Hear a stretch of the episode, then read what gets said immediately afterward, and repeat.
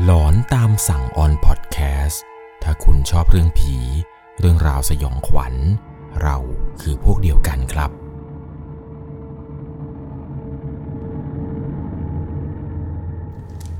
สวัสดีครับทุกๆคนครับ ขอต้อนรับเข้าสู่ช่วงหลอนตามสั่ง อยู่กับผมครับ 11LC เป็นยังไงกันบ้างครับทุกๆคนครับ สบายดีกันหรือเปล่าครับ ส่วนตัวผมเองนี่สบายดีนะครับ ไม่ต้องห่วงเลย ยังมีเสียงยังมีแรงเล่าเรื่องผีครับทุกคนได้รับฟังกันไปอีกนานแสนนาน ต้องขอขอบคุณทุกคนนะครับที่อยู่เป็นมิตรรักแฟนหลอน อยู่ฟังหลอนตามสั่งกันมาหลายปีพอสมควร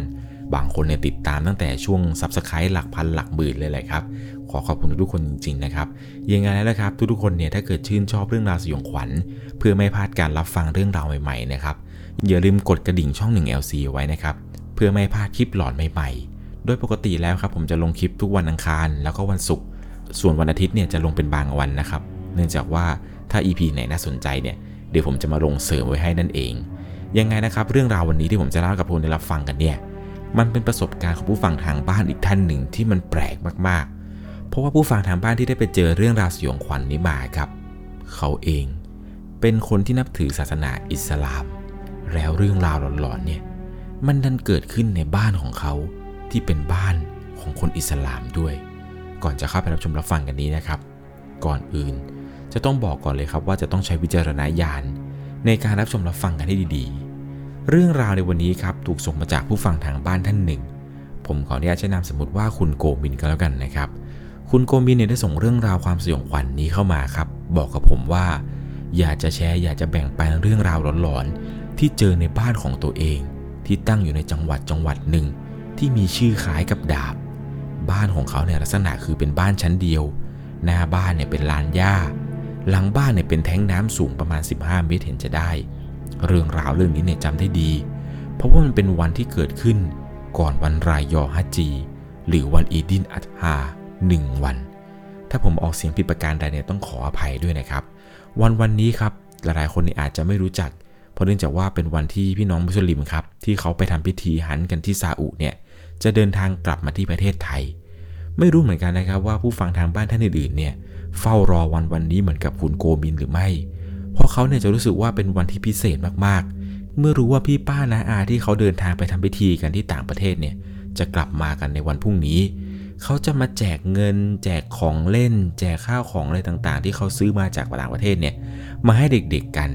เขาเนี่ยเฝ้ารอวันนี้ เนื่องจากว่าวันนี้ครับ เป็นอีกหนึ่งวันที่เขารู้สึกว่ามันเป็นวันที่เขานั้น อยากจะให้ถึงไวๆจำได้ดีเลยว่าก่อนถึงวันรายอหนึ่งวัน เขาเองเนี่ยอยู่บ้าน เฝ้ารอวันเวลาให้ถึงวันพรุ่งนี้ ทั้งดูทีวีทั้งเดินเล่นทั้งไปหาเพื่อนอะไรต่างๆ แต่รู้สึกว่าวันนี้เนี่ยเวลามันได้ผ่านช้าไปซะเหลือเกินจนกระทั่งช่วงเวลาประมาณ5้าโมงกว่าวันนั้นเนี่ยเขาต้องเดินทางไปมัสยิดครับในช่วงเย็นเพื่อเดินทางไปละหมาด ตอนนั้นก็อาบน้ำอาบท่าเตรียมตัวที่จะไปมัสยิด พอไปถึงนี่นะครับก็ช่วงเวลาประมาณ6กโมงเย็นเห็นจะได้ หลังจากนั้นเนี่ยก็เริ่มทำพิธีไป ช่วงหัวค่ำครับหลังจากเสร็จพิธีแล้วเนี่ยกำลังจะกลับจากมัสยิดนั้น มีเพื่อนคนหนึ่งครับ บอกกับเขาครับว่า คืนนี้เนี่ยขอไปนอนบ้านด้วยได้ไหม เพราะว่าพรุ่งนี้เนี่ยอยากจะมามัสยิดด้วยกันแต่เช้าเลย เนื่องจากว่าบ้านของเพื่อนคนนี้ครับ มันอยู่ไกล มันบอกว่ามันอยากจะมามัสยิดแต่เช้า ก็เลยจะมาขอนอนที่บ้านด้วย เขาเองก็ไม่ได้ติดใจเลยหรอกครับ เพราะว่าเพื่อนคนนี้ก็เป็นเพื่อนที่สนิทเหมือนกัน ก็เลยบอกเพื่อนครับว่าเออได้ได้มาดีมาดีพอมาถึงครับที่บ้านเนี่ยของคุณโกมินเองเนี่ย คุณย่าของเขานั้น ก็มีการจัดที่หลับที่นอนอะไรให้อย่างเรียบร้อย ก่อนที่จะเข้านอนกันครับ เขาเองกับเพื่อนเนี่ยก็นั่งคุยนั่งเล่นกันไปนั่งดูทีวีกันอยู่ อยู่ดีๆครับเวลาประมาณสี่ทุ่มกว่าเพื่อนคนนี้เนี่ยมันเดินไปเข้าห้องน้ำหลังจากนั้นครับมันบอกว่ามันขอไปนอนก่อน ส่วนเขาเองเนี่ยบอกว่าเขายังไม่ง่วงเลย ด้วยความที่ว่าเขาเองเนี่ยครับเป็นคนที่นอนดึก เพื่อนมันก็บอกว่าเอองั้นเดี๋ยวขอนอนก่อนนะง่วงว่ะ มันก็เดินเข้าห้องนอนของเขาไป เนื่องจากว่าคุณย่าเนี่ยจัดที่นอนให้เพื่อนคนนี้ครับนอนในห้องเดียวกับเขาเลย พอเพื่อนมันหายเข้าไปห้องนอนได้ประมาณ 5 นาที มันก็เดินกลับออกมาครับ เดินตรงมาหาเขาที่นั่งตรงหน้าทีวี แล้วบอกกับเขาครับว่า ไปส่งกูหน่อยได้ปะวะไปส่งกูที่บ้านหน่อย กูเปลี่ยนใจแล้วพรุ่งนี้มึงค่อยไปรับกูก็ได้ ตอนนั้นครับเขาก็ไม่รู้หรอกครับว่าเพื่อนเนี่ยไปเจออะไร หรือว่าเพื่อนเป็นอะไรมา แต่ด้วยความที่ว่าเพื่อนคนนี้เนี่ยมันเล้าหรือ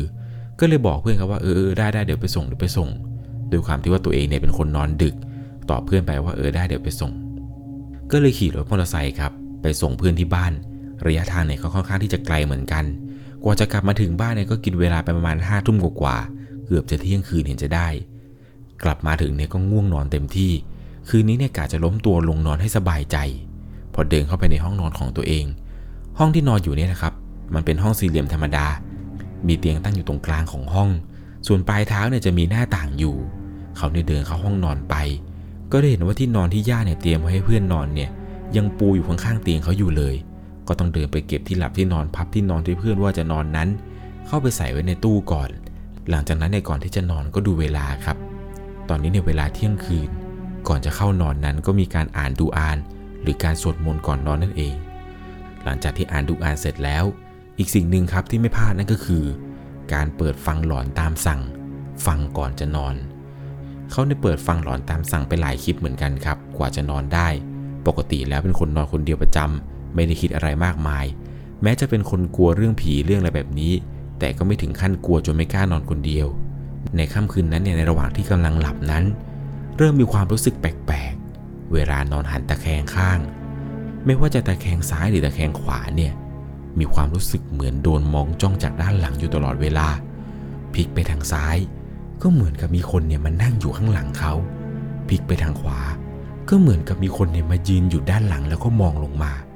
ความรู้สึกนี้มันเริ่มทำให้เขากลัว บวกกับฟังเรื่องผีก่อนนอนไปด้วยแล้วนั้น มันยิ่งทำให้เขาเริ่มจินตนาการจินตนาการไปเรื่อย จึงตัดสินใจครับว่าลุกไปปิดคลิปก่อน พอหลังจากที่ปิดคลิปแล้ว ตอนนี้เนี่ยอยู่ในห้องด้วยความเงียบครับ แล้วก็ความมืด หยิบผ้าห่มขึ้นมาคุมโปงจนเผลอหลับไปตอนไหนก็ไม่รู้ มารู้สึกตัวอีกทีหนึ่งเพราะว่าได้ยินเสียง เป็นเสียงคนเดินอยู่รอบเตียงเขาเลย เสียงเสียงนี้เนี่ยเขาได้ยินตอนที่กำลังคุมโปงอยู่นะครับ เป็นเสียงฝ่าเท้าเนี่ยกระทบกับพื้นกระเบื้อง มันจะเป็นเสียงที่เป็นเสียงคนเดิน เดินอยู่รอบเตียงเขาเลย เสียงนี้เนี่ยมันดังขึ้นเรื่อยๆเรื่อยๆ ตอนนั้นเนี่ยเขาเองไม่กล้าที่จะเปิดผ้าคลุมออกมาดู คิดในใจครับว่า ห้องก็ล็อกแล้วนี่หว่า นอนก็นอนอยู่คนเดียว กลัวมากครับ จึงตัดสินใจรวบรวมความกล้า เปิดผ้าห่มออกมาดูพอเปิดมาเท่านั้นแหละครับ สิ่งที่ได้เห็น มีเพียงแต่ความว่างเปล่ามองไปดูที่นาฬิกาครับ เวลาประมาณตีสองก็กว่า คิดในใจว่าสงสัยเราจะคงจะหูฝาดไปมั้ง ก็เลยล้มตัวลงมานอน แล้วก็ผ้าห่มเนี่ยคุมโปงเอาไว้เหมือนเดิม นอนไปได้สักพักหนึ่ง ปรากฏว่าเขาฝัน ฝันว่าตัวเองนี่แหละครับ เดินเข้าไปในห้องน้ำแห่งหนึ่ง ไปยืนอยู่ตรงหน้ากระจกห้องน้ำแล้วก็เห็นว่าตัวเองนั้น มีเลือดไหลออกจากจมูก ไหลออกจากปาก เลือดเนี่ยไหลเต็มไปหมด ตอนนั้นเนี่ยมีความรู้สึกว่าตัวเองนั้นเจ็บมากครับ รู้สึกว่าสิ่งต่างๆที่เกิดขึ้นเนี่ยมันช่างเหมือนจริงเหลือเกิน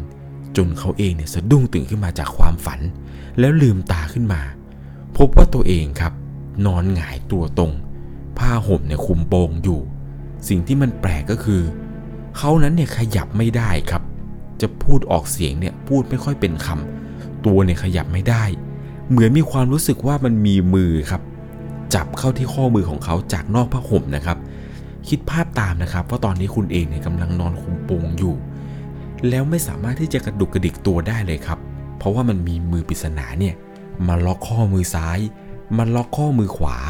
มาล็อกขาซ้ายมาล็อกขาขวาคุณอยู่จากนอกผ้าห่ม สภาพตอนนี้คือคุณโดนล็อกแบบพันธนาการติดอยู่กับเตียงเลย คุณโกมินเองเนี่ยเขากลัวมากครับเขาพยายามที่จะตั้งสติแล้วพยายามที่จะลุกขึ้นมา แต่ลุกไม่ได้ครับ รู้สึกว่าตัวหนักมาก แล้วก็รู้สึกว่าโดนล็อกแรงมาก ตอนนั้นเนี่ยรู้ทันทีเลยครับว่า น่าจะโดนผีอำหรือเปล่า เลยได้อ่านบทอ่านกุรอาน แต่เหมือนกับว่ายิ่งอ่านเนี่ยมันจะยิ่งหนักขึ้นเรื่อยๆครับ ยิ่งอ่านไปเรื่อย ๆ เนี่ยเขารู้สึกเหมือนกับว่าหัวของเขาเนี่ยมันจะระเบิดออกมาเลย มันทั้งหนักมันทั้งเกิดแรงกดดันอะไรต่างๆเป็นจนแบบบอกไม่ถูก เขาจึงตัดสินใจครับหยุดอ่านอัลกุรอาน แล้วก็เผลอตะโกนด่าผีตรงนี้ไปครับว่า มึงจะมาหลอกกูเลยนักด่าว่า นี่บ้านกู ที่นอนกู ดูอ่านก่อนนอนกูก็อ่าน มึงได้เล่นกูต้อนรับลายยอเลยเหรอวะจำได้ดีเลยว่าตอนนั้นที่เขาเองเนี่ยพูดออกมา เขาตะโกนออกมาเสียงดังมากเลยนะครับ แต่เสียงที่เปล่งออกมาที่เขาได้ยินกลับมานี้คำพูดต่างๆ เนี่ย มันไม่ได้เหมือนกับที่เขาเนี่ยพูดออกไปเลยครับ ไอ้ที่เขาตะโกนว่ามึงจะมาหลอกอะไรดังนั้นที่บ้านกูเนี่ย เขาได้ยินเพียงแค่ว่า มึงไอ้บุอะอะอะเขาได้ยินเพียงเท่านี้ครับ เสียงเนี่ยเหมือนคนพูดติดติดขัดขัดเหมือนคนพูดขาดตอน ตอนนั้นเขานึกในใจว่า เอาวะอ่านอากูละอ่านแล้วมันก็ไม่ไปด่ามันแล้วมันก็ยังไม่ไป เลยตัดสินใจครับดิ้นครับดิ้นสุดตัวเลย จนเหมือนกับว่าเขานั้นเนี่ยใช้แรงมหาศาลทั้งหมดนี่แหละครับ ดิ้นจนหลุดพอหลังจากที่ดิ้นหลุดออกมาแล้วครับเขารีบลุกออกจากที่นอนไปเปิดไฟ แล้วก็วิ่งออกไปทางประตู ไปเจอกับพ่อครับกำลังนั่งเตรียมเสื้อผ้าอยู่พอพ่อเห็นว่าเขาเปิดประตูออกมา คำแรกที่พ่อถามเขาเนี่ยคือ ทะเลาะกับใครหรอ ได้ยินเสียงเอะอะไปหมดเลย จับใจความไม่ได้ว่าพูดอะไรอะแต่รู้สึกว่าเป็นเสียงที่โมโหมากๆ ทะเลาะกับใครอะลูก หลังจากที่เขาเนี่ยเปิดประตูมาเห็นพ่อนั่งอยู่ เขาเนี่ยน้ำตาไหลเลยแหละครับ ไม่ใช่ว่ากลัวนะครับ แต่ดีใจว่าที่รอดจากสิ่งชั่วร้ายมาได้ หลังจากนั้นครับพ่อก็บอกว่าให้กลับไปนอนแล้วลูก กลับเข้าไปในห้องนะไม่ต้องปิดไฟนอน เปิดไฟเอาไว้เลย จะได้ไม่ต้องกลัว เขาเองก็ทำตามทุกอย่างที่พ่อบอก แล้วก็เดินเข้าไปในห้องของตัวเองครับ ไฟที่เปิดเอาไว้จากเมื่อกี้เนี่ยก็ยังคงเปิดอยู่ แล้วก็ล้มตัวลงนอนบนเตียง เล่นโทรศัพท์ไปเรื่อย ดูเวลาตอนนี้ประมาณตีห้ากว่าๆกะว่าจะไม่นอนแล้วแหละครับ อีกไม่กี่ชั่วโมงเนี่ยก็จะเช้าแล้ว เดี๋ยวเช้ามาเนี่ยจะรีบไปมัสยิด ก็นอนเล่นนั่งเล่นไปเรื่อยครับ จนกระทั่งเนี่ยถึงเวลาประมาณเกือบจะ6กโมง ก็ไปอาบน้ำอาบท่าครับ เดินทางไปมัสยิดแต่เช้า หลังจากที่ไปถึงที่มัสยิดแล้วครับก็ทำพิธีอะไรต่างๆ จนเสร็จ แล้วก็รับเพื่อนคนหนึ่งมาครับมานั่งกินข้าวที่บ้านกันต่อ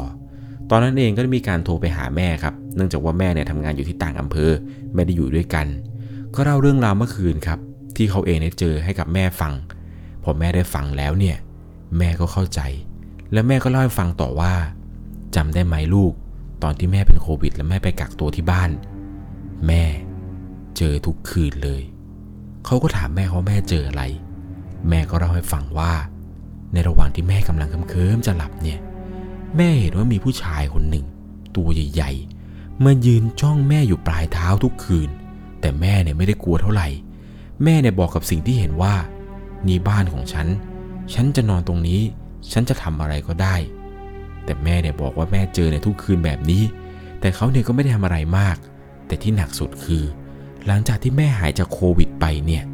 แม่เนี่ยไปนั่งเล่นอยู่ตรงโรงรถหน้าบ้าน ตรงนั้นเนี่ยมันจะมีแค่ตั้งอยู่ แม่เนี่ยเดินไปนั่งเล่นตรงนั้นในช่วงเวลาประมาณค่ำๆมันตรงกับตอนที่เขานั้นอาสาพอดี ระหว่างที่แม่กำลังนั่งเล่นอยู่ แม่ก็มองนู่นมองนี่ไปเรื่อยจนกระทั่งสายตาของแม่เนี่ย หันกลับมามองบริเวณประตูหน้าบ้านของตัวเอง แล้วสักพักหนึ่งแม่ก็ได้เห็นว่า มันมีผู้หญิงคนหนึ่ง ดูแลรูปร่างเนี่ยเหมือนกับตัวแม่ เดินออกมาจากหลังบ้าน แล้วก็มาอยู่อยู่ตรงบริเวณหน้าประตูบ้าน ผู้หญิงคนนี้หันหน้ามาหาแม่ แล้วก็ยิ้มให้กับแม่ หลังจากนั้นครับผู้หญิงคนนี้ก็วิ่งกลับเข้าไปในบ้าน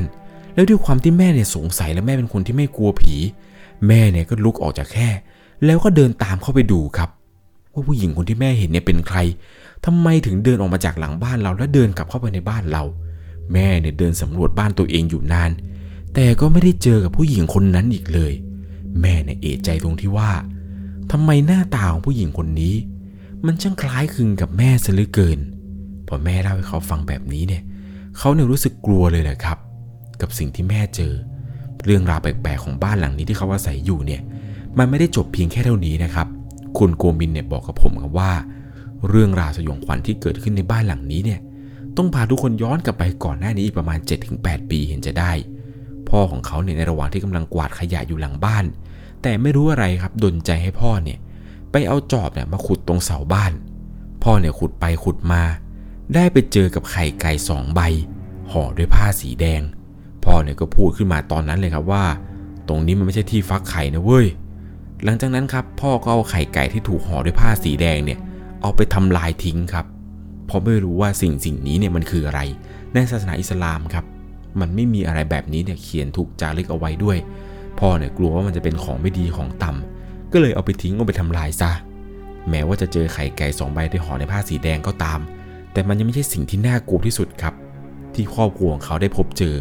เพราะสิ่งที่น่ากลัวที่สุดคือตำแหน่งตรงบ่อบาดาลหลังบ้านนี่แหละครับ ตรงนี้ครับก่อนที่จะมาเจาะบ่อบาดาลเนี่ยย่าของเขาเองเนี่ยดำรงตำแหน่งเป็นสมาชิกอบตทุยหมู่บ้านอยู่ ทางการเนี่ยก็มีการส่งคนมาสำรวจพื้นที่ครับ ก็พบว่าบริเวณหลังบ้านเขานี่แหละครับ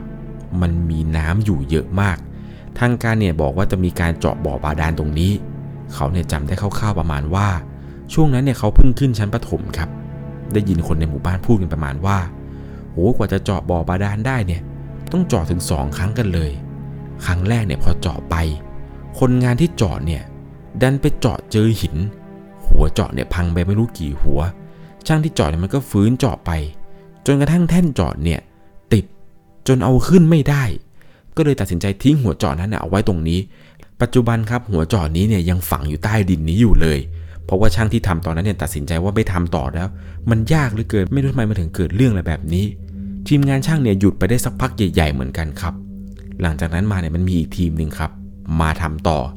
ทีมนี้ครับมาถึงเนี่ยก็มาเล่าให้กับคนละแวกนั้นฟังว่า เมื่อคืนก่อนเนี่ยหัวหน้าช่างเนี่ยเขาฝันว่า กูไม่ให้เอาของของกูขึ้นมาง่ายๆหรอก ถ้าอยากได้เนี่ย ก็เอาน้ำเอาชากาแฟมาให้กู วันนั้นครับช่างชุดใหม่มาถึงเนี่ย ก็ได้มีการนำของเส้นอะไรต่างๆนี่แหละครับ พวกน้ำดื่มพวกชากาแฟอาหารของหวานเนี่ยมาตั้งให้ แล้วก็เริ่มเจาะกันต่อ ครั้งนี้เนี่ยแปลกมาก เพราะว่าไม่มีอุปสรรคอะไรเลยครับ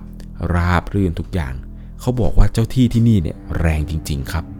นี่ก็เป็นประสบการณ์สุดหลอนครับที่คุณโกมินและครอบครัวเนี่ย ได้พบเจอมาในบ้านหลังหนึ่งที่เขานั้นอาศัยกันอยู่ ส่วนตัวเขาแล้วครับ เขาเชื่อว่าผีเนี่ยมีจริง แม้ว่าผีในทัศนคติของศาสนาอิสลามเนี่ยจะไม่มี สิ่งนี้เนี่ยเขาจะเรียกกันว่ายินครับ ยินก็คือสิ่งที่พระเจ้าเนี่ยสร้างขึ้นมาจากไฟ มันจะมีที่ยินดีแล้วก็ยินร้ายๆครับ ที่เขาจะเรียกกันว่าชัยตอนเนี่ยมันสามารถที่จะแปลงกายคล้ายกับคนที่เรานั้นเห็น คล้ายกับคนที่เรารู้จัก หนักสุดเนี่ยมันจะสามารถแปลงกายเป็นญาติของเรา หลอกล่อให้เราเนี่ยมันทำสิ่งที่ผิด เหมือนกับที่คุณแม่ของคุณโกมินเนี่ยเจอที่เห็นว่า เจอผู้หญิงคนหนึ่งเดินมาจากหลังบ้านเนี่ยแล้วลักษณะคือเป็นใบหน้าของแม่เขาเองแท้ๆเนี่ยเหมือนอารมณ์แม่ได้เจอฝาแฝดอย่างนี้นะครับ นั่นก็คือยินเนี่ยมันสามารถแปลงกายเป็นสิ่งสิ่งใดสิ่งหนึ่ง ที่เรานั้นกลัวสิ่งที่เรารักได้เหมือนกัน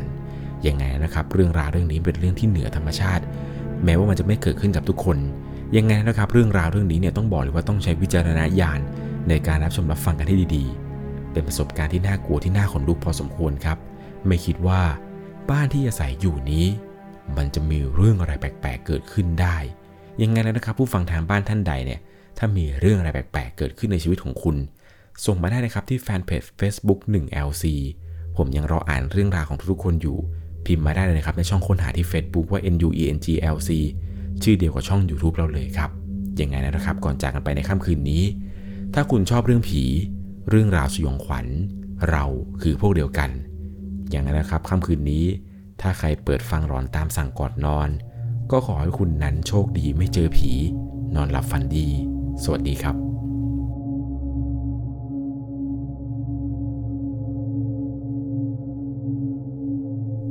สามารถรับชมเรื่องราวหลอนๆเพิ่มเติม ได้ที่ YouTube Channel 1 LC ยังมีเรื่องราวหลอนๆที่เกิดขึ้นในบ้านเรา รอให้คุณนั้นได้รับชมอยู่นะครับ